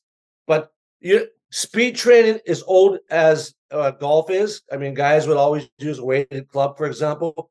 But if you're doing it all on your toes, you're probably not benefiting from it. And yes, to answer your question specifically, if you follow um, uh, the the the the protocols that we've established through pressure mapping, uh, your your father, you, and I will all gain distance. Everybody will, uh, and because path always follows pressure, and and if you're in the right pressure pattern, your path is going to be basically either linear or inside from the inside path, and that's what is going to give you um, a, a, better smash factor and stronger and uh, better contact consistently. So let me ask you a little offshoot of of this because as you've talked about tonight, we can go back all the way to Sam Snead. You, you talked about how you, you build the golf swing from the ground up. You develop yeah. track with that same sort of notion. Our mutual friend Bob Winskowitz at at Sqairz developed yeah. those shoes with that same sort of philosophy. I know you worked with Bob for a while. Talk about do the Sqairz shoes in fact help us generate more speed? No question. Uh, you know, and, and, in fact, it was Sam Snead when he was playing Colonial that he, it's hard to find the video of it. He talks about when he's struggling with his golf game, he takes off his shoes and he curls up his feet and hits the balls. And the cool thing about Bob Winskowitz shoes, the um, the Sqairz shoes, is that they give you a lot of room in your toe area so that your toes are freed up to do what they need to do, which is to really um, not put any pressure on the toe area. When your toes are crunched in because of the uh, the toe area of the shoe is kind of arced, uh, you you really have no uh, uh, uh option but to your your toes are curled down into the ground like a like a eagle uh, pouncing on a fish. And and in reality, when you see that eagle lift off, if they miss the fish, their claws are neutral or pointing up, and and that's what you want. You want that that freedom in your toes. We did a lot of research with with Bob shoes. It was right during COVID, and um, we had nothing to do. So uh, you know, there was we didn't know what was going to happen. No one did. So we took on the job basically uh, gratis initially, and we we were blown away. Like we were seeing results. Like we saw the center of pressure in the shoe standing at rest move up to two or to three inches more towards the heel of the foot than any other shoe that we compared it against. And that, uh, Chris, uh, was uh, made us a believer because we had known for years that if we can get the pressure more towards um, the heel of the foot at address, we have a better chance for better counterbalance. We have a better job, a better chance for acceleration to the lead side. And we've done our tests. Uh, the Sqairz shoes are for real. Terry, before I let you go, Remind our listeners again how can we stay up to date with all the great things you're working on, whether we're following you online or it's on social media? I would follow me on Instagram, Terry Hashimoto, or Facebook, because we are about to launch some unbelievable things. We're integrating inertial measuring units to BodiTrak. Uh, we're building body uh, biofeedback systems for pressure mapping systems. Uh, our training programs are going to be crazy. And like I said, Chris, we are the AMG of speed training and just follow Terry Hashimoto on Instagram, Facebook, Twitter, and LinkedIn because we're going to give people updates as to where they'll be able to go for these uh, uh, speed training specific programs. And I just got to say uh, how thrilled I am to be on the next on the Tee Nation. Chris, I wanted to be on the show for a long time. Thank you very much for letting me be letting me be here. Terry, it's always a privilege to get to spend some time with you, and I mean it sincerely. You're one of the great innovators of our time in the golf industry thank you for what you continue to do. And I hope we get the privilege of hearing more about it, you know, over the next couple of months. I'd love to have you back. Thanks, Chris. Appreciate it. Take care, Terry. All the best you and your family. We'll catch up soon. See ya. Bye bye. That is the great Terry Hashimoto. Again, follow him on Twitter, Instagram, LinkedIn at Terry Hashimoto. H A S H I M O T O is the spelling of his last name. He is one of the great professionals that we have. He's a great PGA professional. Again, he's in the Manitoba Golf Hall of Fame for a reason, folks. He was a great player. He's a great instructor. And now he's turned to the technology side. And you're hearing about the great things that he's doing. There's a lot of math and a lot of technical uh, terms in there. But the bottom line is follow him and see the great way that he is showing us all how to improve the weight distribution, the pressure distribution of our golf swings. Tom Tom Patri will be the first to tell you. I'm I got a problem with early extension. Terry talks about that too, keeping your butt still and then keeping that pressure in the in the heel and the balls of your feet there and not on your toes. Combine all of that together and you can hit better golf shots. So again, he he helped develop the BodiTrak which everybody uses now. So it's very important for where your pressure distribution is. Terry talked an awful lot about that hopefully we get to get into and pick his brain a little bit more. Again, like he said, a lot of great stuff coming up. I can't wait to hear more about it.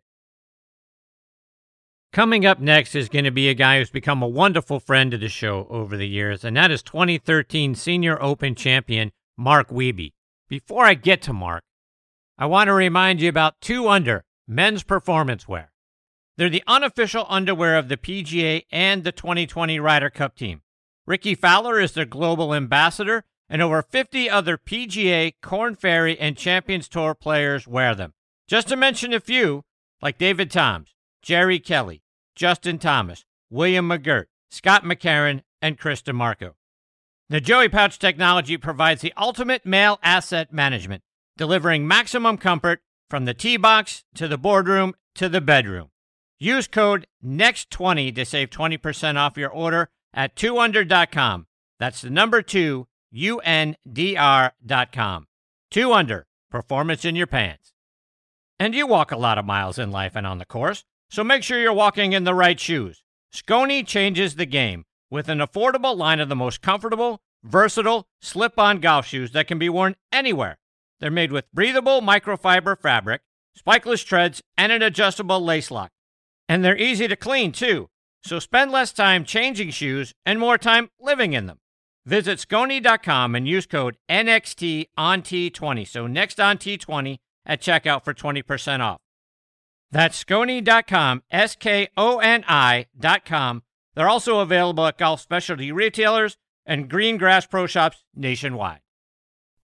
Relax. Easy now.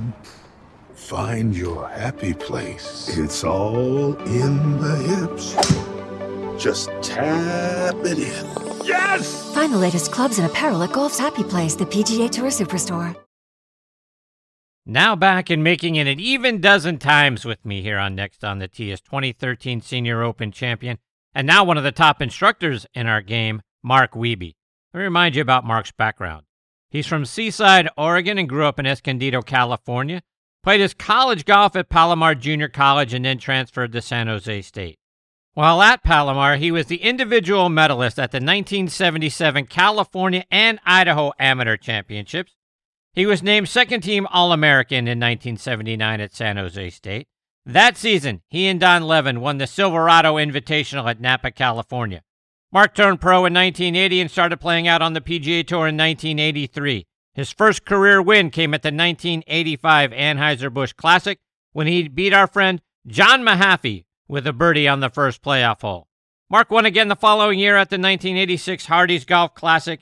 In 2007, he matched Bobby Watkins' record for being the youngest winner on the Champions Tour at 50 years and 10 days old when he won the SAS Championship. In 2013, he won that Senior Open Championship at Royal Birkdale, defeating Bernhard Langer on the fifth playoff hole. Later in 2013, he captured the Pacific Links Hawaii Championship in a playoff over Corey Pavin, and in all, he won eight times as a professional, twice on the PGA Tour, five times on the Champions Tour, plus the 1986 Colorado Open. He's a great guy who's become a wonderful friend, and I'm thrilled he is back with me again tonight here on Next on the Tee. Hey, Mark, thanks for coming back on the show. Hey, Chris, how are you, buddy? Well, uh, 12 times. That's crazy. I can't be more thrilled to say to say that you've been on this show 12 times. My appreciation, my friend. Of course. So the most important thing we're going to talk about tonight is the new grandbaby. How's your new grandbaby doing? Well, that was the fifth one. Uh, we we went from zero to five. It seemed like in a pretty much of a flash. Uh, that was the most recent one. That's our youngest, my baby, our youngest daughter, uh, and her little girl Charlie is doing great. And they live in Chicago, so Kathy just was back there helping out for a week or so, and just got home recently, and everybody's doing awesome. It's been a whirlwind, obviously for uh, for everyone in our family because we're we're still pretty tight, uh, and it's it's just been awesome. That's all I can tell you. It's just what a thrill. So when's Grandpa gonna uh, get her first set of clubs uh, measured for? Yeah, yeah, right. Well, we've got. It's funny. We've got uh, our oldest daughter has girl, boy, girl. Gunner has a little girl, and now our youngest has a little girl. Our youngest daughter, Collier. So we have a whole bunch of girls, but we do have one boy. Uh, not that girls won't be playing golf, but uh, Bo seems to be so far the athletic dude of the bunch. So you mentioned your son Gunner, and he's been playing awfully well as of late. Talk about how he's doing. Well, he's doing great. He's finding his way. It's been a, uh, you know, for the highs and lows of golf are all, what he's all about this year on the uh, the DP World Tour. He's uh, he qualified in and had a great start. Had a couple top twenty finishes uh, in Australia, and then went on a where he played decent golf but missed the cut by one shot. I don't know too many times to count, uh, and went through the aches and pains, and then uh, had a great finish at the uh, British Masters, and finished tied for second, and uh, and now he's back at it again this week. He's in Switzerland, and they start on Thursday.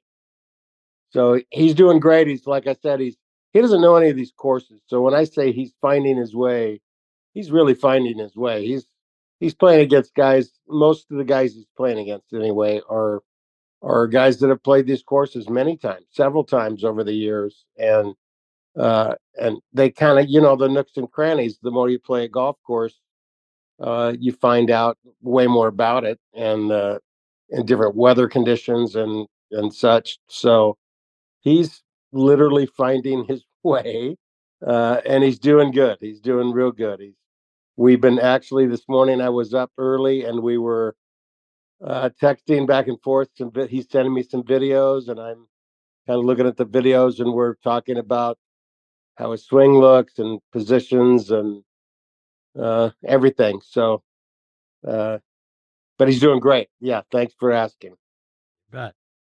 And Mark, I, I always listen to PGA Tour radio when I'm on my way home from work. And to my surprise, not that long ago on the Rocco Hour, I heard sort of a familiar voice. The familiar voice was you. Is that going to become a regular thing for you? Uh, you know, I nobody's asked me. I don't really know how to go about that. Uh, I I just I text back and forth with Rocco a lot, and I I follow him on his on his little reels things that he does on Instagram, and I I'll comment. I'll send him you know instead of sending him direct messages all the time, I'll just text him directly to his phone and say, hey man. Uh, one time I said, "Get your eyes over the ball. Your eyes are way too far out when you putt. You're you're beyond the ball." And then he, you know, so we have a little banter back and forth. But in in our little banter back and forth, he said, "Hey, will you come on the show?" And I said, "Sure." So he said, "Will you do the whole hour?" And I said, "Sure, what, whatever, man." He said, "We need we need to uh, talk stories and stuff." So it was a, you know, we go back in time a little bit. He's on the younger side of my my particular generation, but we still were in that era together. So that was fun. I would love to uh, pursue that. I'm not sure quite how to do that yet, but I know that my manager is looking into that even as we speak. So well, that's awesome because you would be great at it. Well, you're nice. Thank you for that. I I don't know about that, but I could probably try to learn how to do it. So I'm sure you'd be great. Well, thanks, buddy. Mark, I want to get your thoughts. Obviously, the big news in, in golf today was Zach Johnson's captain's picks for the Ryder Cup. What are your thoughts on on him picking Koepka, Morikawa, Fowler, Spieth, Burns, and Justin Thomas? Uh, well, first of all, I, I don't envy his situation. Uh, what a tough decision that had to be for Zach, uh, or or not. It would be for me. I, I just that's a that's a tough one because you have guys that you know not too long ago that wasn't at the top ten that were exempt, and you had two Right. picks. Yeah. Yeah, so I would have a hard time with all of a sudden having six picks and all of a sudden not giving the consideration to seven, eight, nine, and ten. Or or maybe he did give him consideration. I, I probably felt I felt bad for whoever finished in that top twelve that didn't get to to be on the team. That's that's a tough one. You know, you play all year and you you grind and you grind and then you grind till you think you've grinded all you can grind and then you you go some more. And that that doesn't mean you always get what you want. You don't always finish in the top 12 but what you know I, i'm a that's hard. That's a hard one. I felt i felt really bad for keegan bradley. I uh i, I really felt bad for him i'm i'm all go usa and i want obviously our team to thrive and and and end this slide from uh, our away matches. Uh, but I got to tell you, my heart went out for Keegan Bradley, uh, just because he's expressed how much he wants that and and how well he's played over the last two years, and with two wins, and even went as long as he could and as far as he could. I'm sure he's exhausted emotionally, uh, even in the Tour Championship. He was in this tournament the last two weeks, the last two of uh, FedEx weeks were he was kind of in the hunt there uh, during the week. So uh, feel bad. Uh, I really feel bad for him, and I, I feel bad for the like I said, I think it was Cameron Young that Right. was the one that was in there that didn't make it. Yeah, I felt I felt bad for both of those guys. I also felt a little bit bad for Lucas Glover. I get I get the idea that you know he won back to back weeks and it was you know in the playoffs and all of that sort of thing. And you know he was player of the month. He, he would probably if we had one of those, he, he probably would have won it for August. Um, but yeah, I felt bad for those three guys. Look, I'm I liked all the guys that he picked just because I'm I'm a huge Jordan Spieth, Justin Thomas fan. Um, and I wanted to see those guys get an opportunity to play together again. And look, Justin's got a great record in the President's Cup and the Ryder Cup, and he and Jordan have a great record together. And uh, you know, let's get the band back together and go. Heck, if I, if if I, you know, to your point about the tough decision, if it were me, I would have really wanted to go back and look at the team from two years ago and just take all of those guys. I get that other guys right. qualifying in the top six, but why mess up something that works so well? Give me those, give right. me those twelve guys. Well, let's go do it again. So, yeah. but uh, yeah, I, am with you. I think that's that's a tough spot for a guy to be in, and uh, I think he did fine with with who he brought. Yeah, I mean, you know what? In in the big picture, I'm not sure there was a bad pick uh, that that he could have made. I don't know what he could have done that would have been a bad move, other than taking, you know, obviously somebody that wasn't in the mix.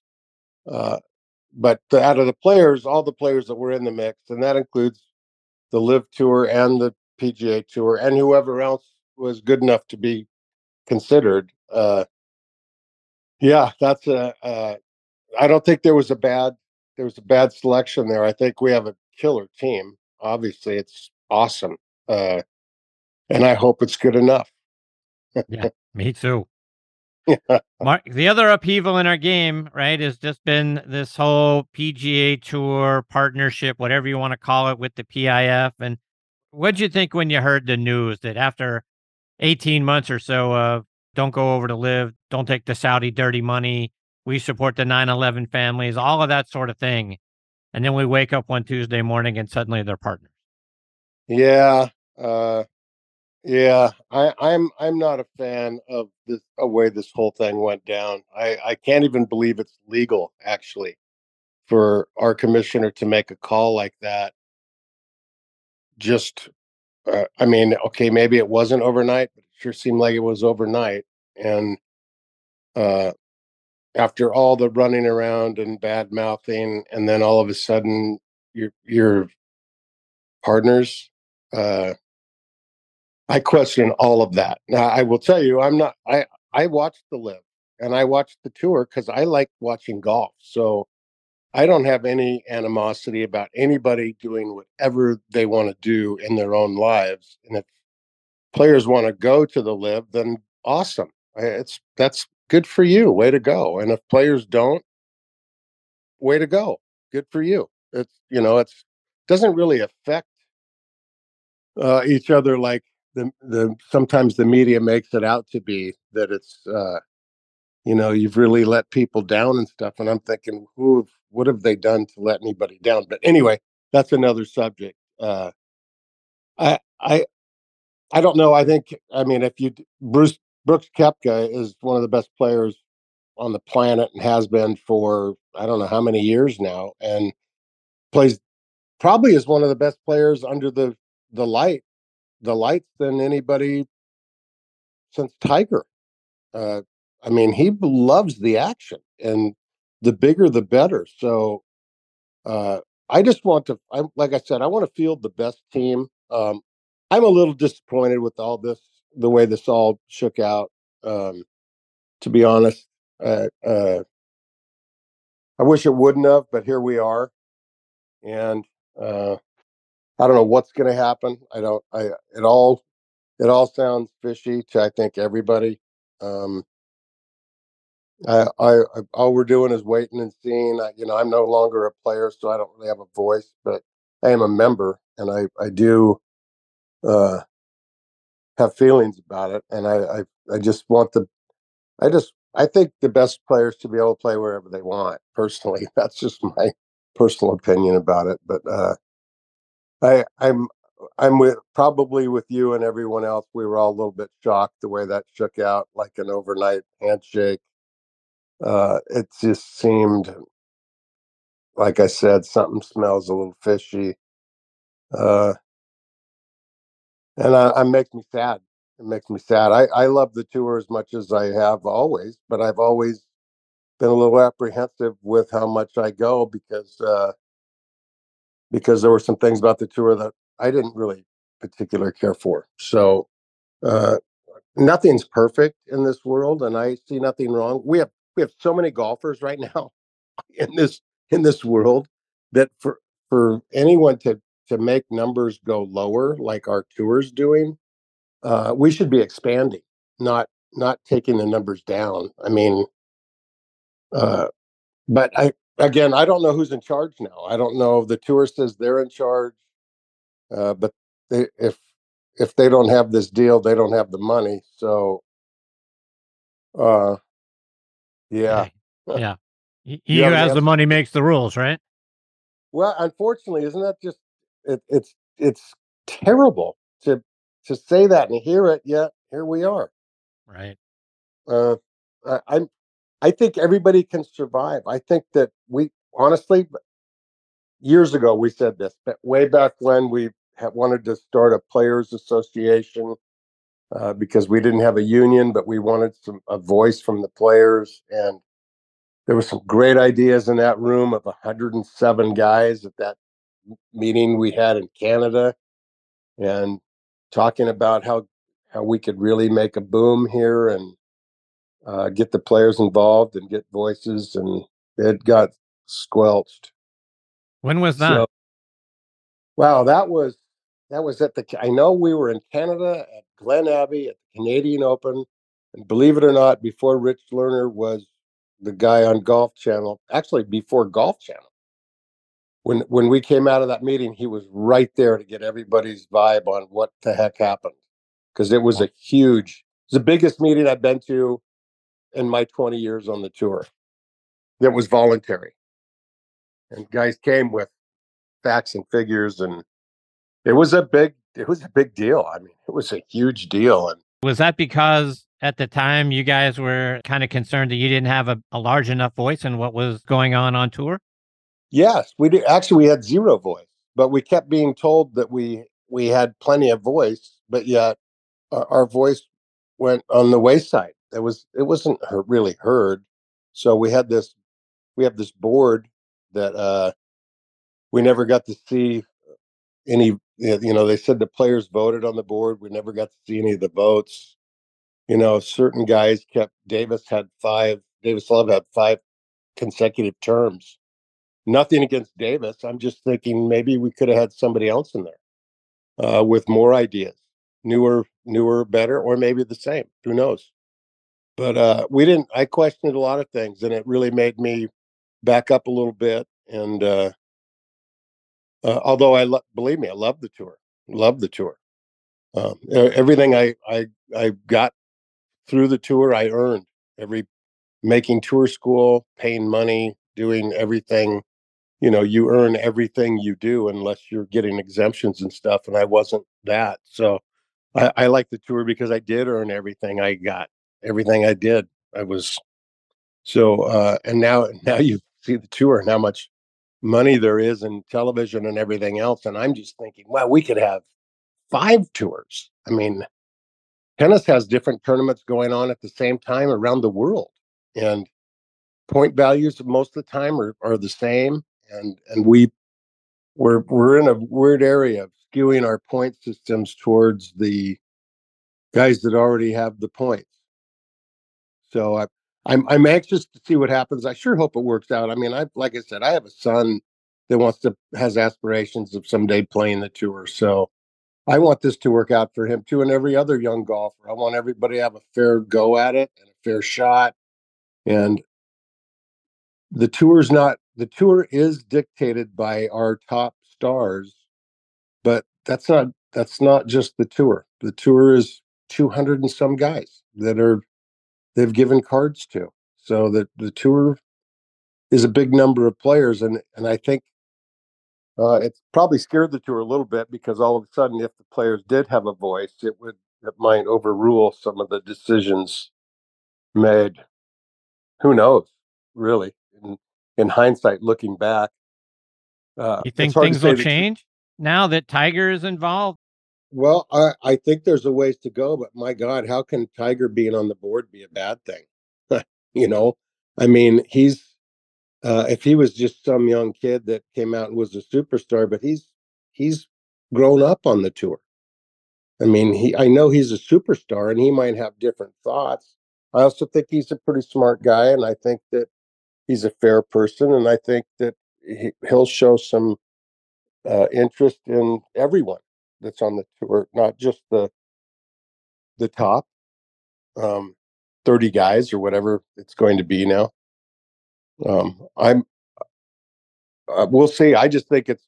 I think having him on the board is, like I said, certainly won't hurt. I think it helps a ton. Uh, but we'll, you know, we'll see. I have, I, I have my own opinions on things, and you know, I'm, I would probably get in an argument with other guys on the tour or that were my vintage that played the tour. But uh, I'm just all about seeing the best players play whenever I can, and if they're in Asia playing or if they're in Phoenix playing, I want to watch them. I want to see them. I don't, you know, if they're together, great, and if they're not, these are the best players from here, and those are the best players from there, and uh, you know, you Yeah. could maybe end up getting a little NFL, AFL rivalry. There you go. There you You go. know? I mean, who know? Who knows? I just I know this. I don't hold anything against anybody for going to any tour. The Europeans did it. They came to our tour, the the PGA tour. So, I mean, it's kind of where you go. You go, you know, you go where it's happening. Right. So I'm I'm all about everybody. There's enough money to go around for everyone, including you and I. Indeed. Mark, before I let you go, and before we get to hear the Mark Wiebe show on on Sirius XM's PGA Tour channel, how can our listeners stay up to date with what you're doing and follow you, whether it's online or it's on social media? Well, I'm I'm a big uh, Instagram person. I like my uh, mine's just Mark Wiebe Golf. Um, I do a little bit on X, I guess it's called now, and I, I try to do Facebook, but I'm I'm older. I can only do so much.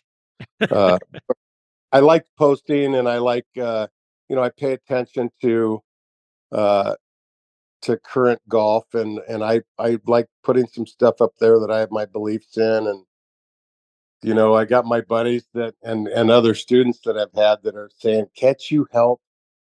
You know, so and so with their putting. and I said I could. They just haven't called yet. but uh yeah so i do most of my stuff is on instagram but uh you know i'm i'm teaching here at rio verde. I'm getting ready for, to get a brand new knee put in. My left knee is getting a i'm getting a new one on september 11th and then uh hopefully i'll be up and at 'em after that and i'll be teaching here at rio verde country club in rio verde arizona Well, Mark, I can't thank you enough for taking time out of your night to come back and be a part of the show. You're fantastic, my friend. It's been 12 times, and I'm already looking forward to number 13. I hope we get to do that a little bit later on this year after the new knee is in and healed and people are out there on your practice tee again. you're awesome buddy thanks so much and i'll look i'll look forward to lucky 13 There you go. Take care, Mark. All the best to you, your family, your new grandbaby, and everybody there in the Wiebe family. We'll catch up soon. Thanks chris i appreciate it buddy See you, Mark. That is the great Mark Wiebe, folks. Again, at Mark Wiebe Golf on Instagram is how you can follow him on Twitter or X or whatever we're calling that thing now. It's at Mark Wiebe 33. He is uh he is a treasure. I love Mark. He has become a, such a wonderful friend of this show. Again, he's been on 12 times now. Like I say, I'm already looking forward to number 13. He's a great instructor.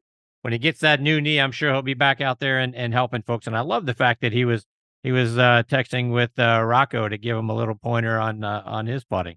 And I, I tell you what, now that I know what a great uh, putting instructor is, I'm going to hitting Mark up for uh, for help on, with my putting.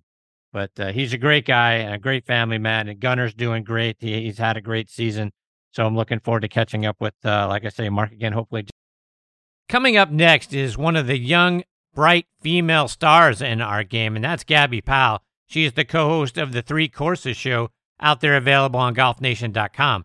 Before I get to Gabi, let me remind you about our friends over at Sqairz Golf. And folks, do you sway and you're off balance in your golf swing? You know what? It could be your shoes. A golf shoe needs structure to provide stability and reduce sway. How can you tell if your shoes lack structure and are hurting your game? If you can hold your shoes by the toe and heel and twist it, toss it. Sqairz was designed for the perfect balance of structure and comfort. Isn't it time you tried Sqairz? Try the new Speedbolt at sqairz.com. That's S Q A I R Z.com. Looking for the ultimate Myrtle Beach golf experience? Well, it's only a click away. Check out the two play special at two of America's most awarded public golf courses Caledonia Golf and Fish Club and True Blue Golf Club. They are low country masterpieces featuring two iconic Mike Strantz designs. Play these two incredible courses for one great price. Visit CaledoniaGolfAndFishClub.com to learn more about the two play special and book your tee time today. Again, that's CaledoniaGolfAndFishClub.com. Okay, now next on the tee with me is Gabi Powel. Gabi is the co star of the new Golf Nation Series 3 courses, which you can watch out on golfnation.com. She and her co host Hannah Liner, who will join me here in a couple of weeks, they've done three episodes so far, including one right here in Atlanta, along with episodes in Phoenix and San Diego. Prior to joining Golf Nation, Gabby played her college golf at Florida International University from 2017 to 2021. There, her average score every year improved. She majored in marketing. She had several top 10 finishes while she was there playing in college. Plus, in the South Florida PGA Junior Tournament, she was practically a weekly top 10 finisher. She also is a long drive specialist where she's hammered drives over 360 yards. She's the co founder of the Forward Tees Foundation, and I'm thrilled I get to have her with me tonight here on Next on the Tee. Hey, Gabi, thanks for coming on the show. Hey, Chris. Thank you so much for having me. Super excited to be here. How's it going? It's going really well. Tell me about you. My goodness, the Oh, things that you're doing now, goodness. you you got to be one of the most busy people in the golf industry. Ah, I'd say pretty close to it. Um, I've kind of actually been all over the world this year, and it's just amazing how that tiny little ball can take you all over the world. Let's go back. I want to start at the beginning with you. I'm always interested to hear the story because you are such an accomplished player. When did you first start playing the game, and who was the first person to put a club in your hand?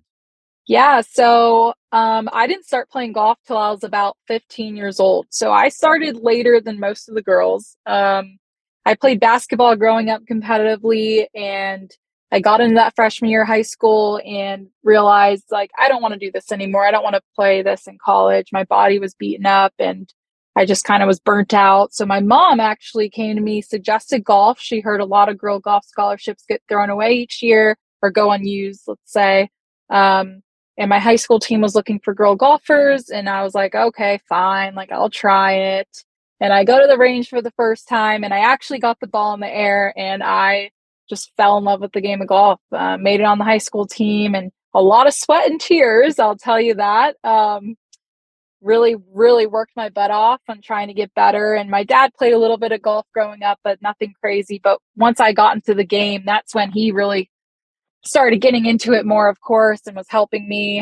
Um, and then, of course, you know, getting family memberships at golf courses was important to, you know, really be able to work at the game and for me to be able to practice every day. And really just for me, it was to really get that experience on the golf course and be to be able to play, right? Because I was so behind in the sense of not much experience on the golf course to be able to get scores going. Um, so that's kind of where it all started. And from there, I, you know, had the ambition and determination to play in college. And I reached out and I knew I wanted to stay in Florida for college. So I, you know, for me, as a, you know, more beginner golfer wanting to play in college, I had to reach out to the college coaches. When, let's say, you know, some girls, you know, the top junior girls are having colleges come to them, it was different for me. So I was reaching out to coaches, you know, making a little golf resume, playing in as many, you know, junior events as I could to be able to get some good scores up there. And then that's where I came to uh, commit to FIU and played four years there. You got good really quickly for someone who came to the game later on. And like I mentioned in the South Florida section, you were a top five, top 10 player in their tournaments pretty consistently throughout your junior career. I, I know you said it was through blood, sweat, and tears, but for most of us, it takes about 10 years just to get bad at the game. you you rose up pretty darn quickly. Yeah, um I you know, I don't think during high school and once I made it on that high school team, I don't think there was a day that went by that I wasn't hitting a golf ball. Um every single day I was working at the game and I I knew I need to play in as many events and practice as much as I could to be able to even get close to the level of some of the other girls I've been playing since they were maybe 5 years old. Um yeah, that's uh, I mean from let's just say sophomore year of when I started, I think, you know, during high school they're 9 hole matches, but districts, regional, states are 18 holes. I think sophomore year, my first year playing, I think I maybe shot 120 and then to senior year i think i shot 76 so it it was I'm telling you it was a grind for sure. And you clearly hammer the golf ball. Have you always had a powerful swing or was that one of the things that you were out there trying to develop? Yes um i've actually i've always been technically a long hitter and i think actually that's why initially my the FIU golf coach came out to watch me because he could, didn't really believe that I, you know, could hit the ball 260 driver. Um, so I've kind of always been a long hitter, like especially in tournament play, um, especially with the irons. Um, and then, you know, going into the long drive story, that's something, you know, different. We can get into that, you know, if you want. but yeah, I've always been considered a long hitter in golf. I guess it's just maybe the jumps from basketball that got me there. so when did the realization hit you? You know what? I can hit the ball an awfully long way. Let me go ahead and give this long drive thing a chance. Yeah, so I actually um, had a couple friends, some of the guys that were in long drive, and it never really came to my mind to try and do it. Um, but I actually had Anthony Livingston, who's on the senior division of World Long Drive, reach out to me last April to come out to the Hobe Sound event, um, which is in my hometown, to come out and do social media for the event because he wanted some more, you know, eyeballs on the event here in Hobe Sound. And I said, hey, no problem. Um, you know, would love to. And he was like, well, why don't you compete? Like, we need a couple more ladies to compete in Hobe Sound. Like, you should compete. And I was like, well, I don't know. I've never done that before. Like, I don't know. And he's like, no, no, no, I'll give you a couple, you know, um, lessons and, uh, you know, show you kind of the ropes. Um, you should try it. I'm like, all right, well, what do I got to lose? And keep in mind, this was two weeks before the competition. So I was like, all right, let's do this. So I go out. He teaches me kind of how to swing longer, swing harder, and kind of like using a longer shaft and be able to get that feel. And I go out to my first the event in Hobe Sound, and I was super, I wasn't even nervous. I think it was more the adrenaline was just pumping. Okay. So I go out to my first set, I get up on the tee box, barely could tee up the first ball because I was shaking so bad with all the adrenaline. Got it up, and I think I had my longest ball of the competition in my first set of 318 yards because of just all the adrenaline. And I ended up making it all the way to the finals and getting second place by six yards in my first event ever and just absolutely fell in love with it. So I was like, well, I can't stop now. Like, uh, when's the next event? when I was doing the research, you're actually over 360 yards in some of the events, correct? Yeah, I had my PR uh, personal record in Denver back in June at 367. That's crazy. Okay, so now I got to ask you. I was going to ask you about this a little bit later, but you're dating Adam Svensson. I I got to imagine you got him a couple of times off the tee when you're playing together.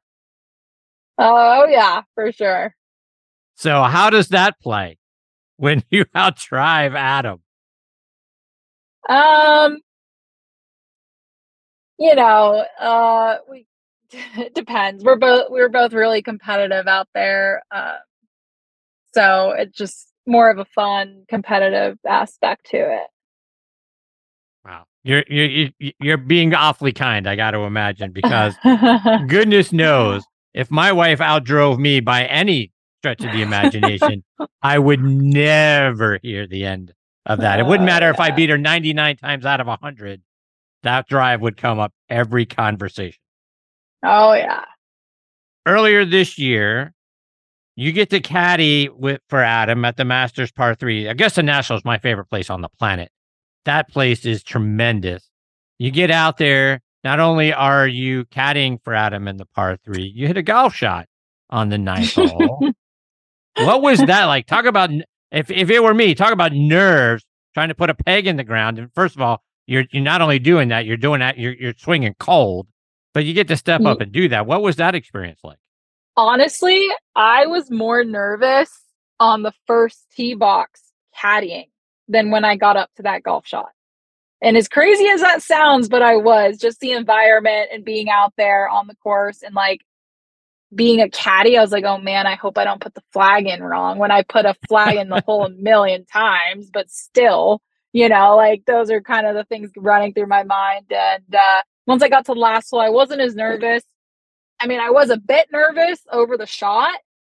Um, but I, you know, I, I'm not going to try and play big ball here, but like I've worked, you know, I work a lot of charity events and I hit golf balls in front of a lot of people all the time. Um, and I got to say, even there was definitely adrenaline there, of course. Got to say, there was definitely adrenaline and nerves. Um, I was just hoping to get it over the water, to be honest. So that's kind of was the goal. And I, you know, obviously flew it way over the green, but hey, I, I think that's better than being in the water. It is. I agree with you there. So let's switch gears a little bit. I want to talk about your new show on Golf Nation. It's called Three Courses. How'd that opportunity come your way? Um, yeah. So Hannah and I have uh, done a lot of stuff together, and we were kind of filming some other YouTube stuff, and uh, we actually met Jock, which is the director of Three Courses, through doing some other filming, and we we just had that relationship where that kind of came about of us coming on the three courses. Hannah was your teammate when you guys were at FIU. And during one of the episodes, she talks about being a little uncomfortable now being, even though you guys are just playing and there's betting going on, it's dinner, drinks, or whatever it is, not comfortable being on the opposite side, having to play against you because you guys are so used to being a great team together. Talk about now having the opportunity to kind of jab at each other a little bit and maybe win a bet from her when you guys are doing one of the episodes. Um, I mean, we can get competitive with each other, and I feel like we're not only competitive with each other on the course, but we are off the course just to try and make each other better. But yes, I can say usually we are teammates, and even nowadays in scramble events, we are teammates, and we know we're a domination together. So that's why when we're going against each other, it's kind of like, eh, we'd rather be teammates because we know how to hype each other up and make birdies together. But it's all fun and games, you know. We always want each other to do the best that we can. You guys ask three questions at the top of each show. Where are we playing? What are we eating? And can I have a drink now? Talk about getting to sample the best of the local fare in each of the cities you get to travel to. Oh, yes. It was absolutely amazing to be able to, you know, obviously when you go to a new city or new place, you want to be able to try new places, right? It's like if you're in a new city, you don't really want to go to Olive Garden. You know what I mean? Not no shame, like no no hate to Olive Garden, but like you want to try something new, something something exciting. So yeah, being in Arizona, Phoenix, or Atlanta and San Diego, like it was just so awesome to be able to kind of see the even the scenery of in the different towns and the you know differences and just have a new taste of flavor in each town. Yeah, so as you mentioned, the third episode was filmed here in Atlanta. I'm in Atlanta. You got to go out and be at the Bobby Jones golf course, only a few years old here in Atlanta after they went through the redesign. But what'd you think of the Bobby Jones course when you guys got to go out there and play it? Oh, it was awesome. I mean, I love the reversible nine setup. Um, course was in great shape, and it's just really fun and easy to just go out and play quick nine. Um, which actually the World Long Drive Championship is going to be at Bobby Jones coming up here in October, October 18th to the 22nd. When you two were out there in San Diego for the second episode, you visited a 70 year old golf course called Goat Hill Golf Club. And as was said in the show, it's the most chill course in San Diego because no dress code, dogs are allowed on the golf course. What'd you think of Goat Hill? Yeah, I mean, I love the chill vibe type of courses. Um, it just makes you feel more at home, more relaxed, be able to go out there, have some fun. And, you know, I mean, it's definitely a different vibe than going to, you know, maybe a private country club. You get to just relax, have a couple drinks, meet some other people. It's just super lax, lax, really close to the beach out there. Um, the weather was awesome. Like it, it couldn't have been better out there. It actually looked like it was kind of cold. I thought I saw at one scene that uh, Hannah had like a blanket on her. It seemed like it may have not been the the traditional. It's seventy five and sunny here in San Diego. Uh, it was a little chilly, but hey, it, it's definitely a nice change, especially when uh, you know where I'm from in Florida. You're you're always sweating out the golf course, so it was definitely definitely a nice change. You've had those three episodes drop so far. Are you allowed to give us a glimpse into what cities you might be visiting in upcoming episodes? Um, no, not yet. Um, I guess you're just gonna have to stay tuned and see. All right, that's fair. As you've mentioned, some long drive events coming up. Talk about what's on the horizon for you. Um, I just finished out in Kingsport, Tennessee, which was one of the three, the first of the three major championships, basically for long drive. Next is in Oceanside, San Diego, um, October first, I believe. So currently preparing for that, and then uh, World Championships and at actually Bobby Jones in Atlanta, October eighteenth. Outside of the long drive events and the things that you're doing with three courses there on Golf Nation, do you have other things going on? Other things that may be going on with in the Golf Nation platform or outside of it? Um, nothing currently. Just uh, really working on you know personal brand stuff and uh, long drive, and you know looking forward to you know being able to travel as much as I can before the end of the year. Gabi, before I let you go, let our listeners know how can they stay up to date with all the great things you're doing, whether it's following you online, it's on Golf Nation, or over social media. Yep. Uh, you guys can find me anywhere at Gabi Powel, G A B I P O W E L, one L. A lot of people mistake that. But um, yeah, I'm Instagram, Twitter, TikTok, YouTube, all the same at Gabi Powel. Well, Gabi, it's been great having you part of, as part of the show tonight. I hope we get the privilege of catching up with you down the road a little bit. Uh, you're a lot of fun and you're doing a lot of great stuff. We'd love to stay up to date with what you're doing. Awesome. Really appreciate it, Chris. All right. Take care, Gabi. All the best to you and Adam. Look forward to catching up with you again soon. Thanks. Bye. See ya. That is Gabi Powel. Again, G A B I P O W E L is how you can follow her on social media. Golfnation.com is is the platform. Three courses is the name of the show. And again, they've they've dropped three episodes so far. Started out in Phoenix, went to uh, San Diego, and now here in Atlanta. And shout out to our friend Jason Kuiper, who is the director of instruction over there at the Bobby Jones Golf Course.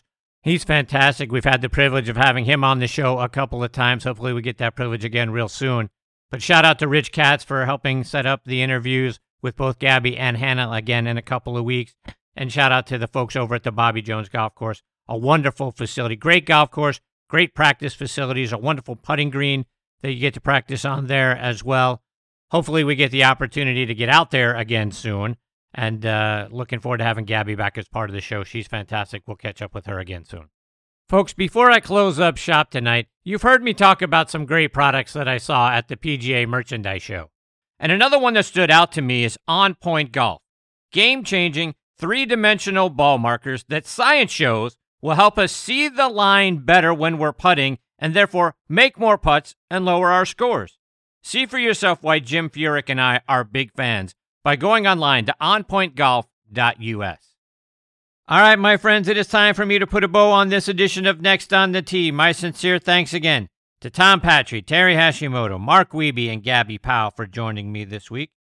Next week, I'll actually be out in LA. My brother in law has stage four colon cancer that is spread to his liver. So we're going to be at City of Hope while uh, he has surgery that'll put him back on the road to being cancer free. I believe that that is exactly what's going to happen.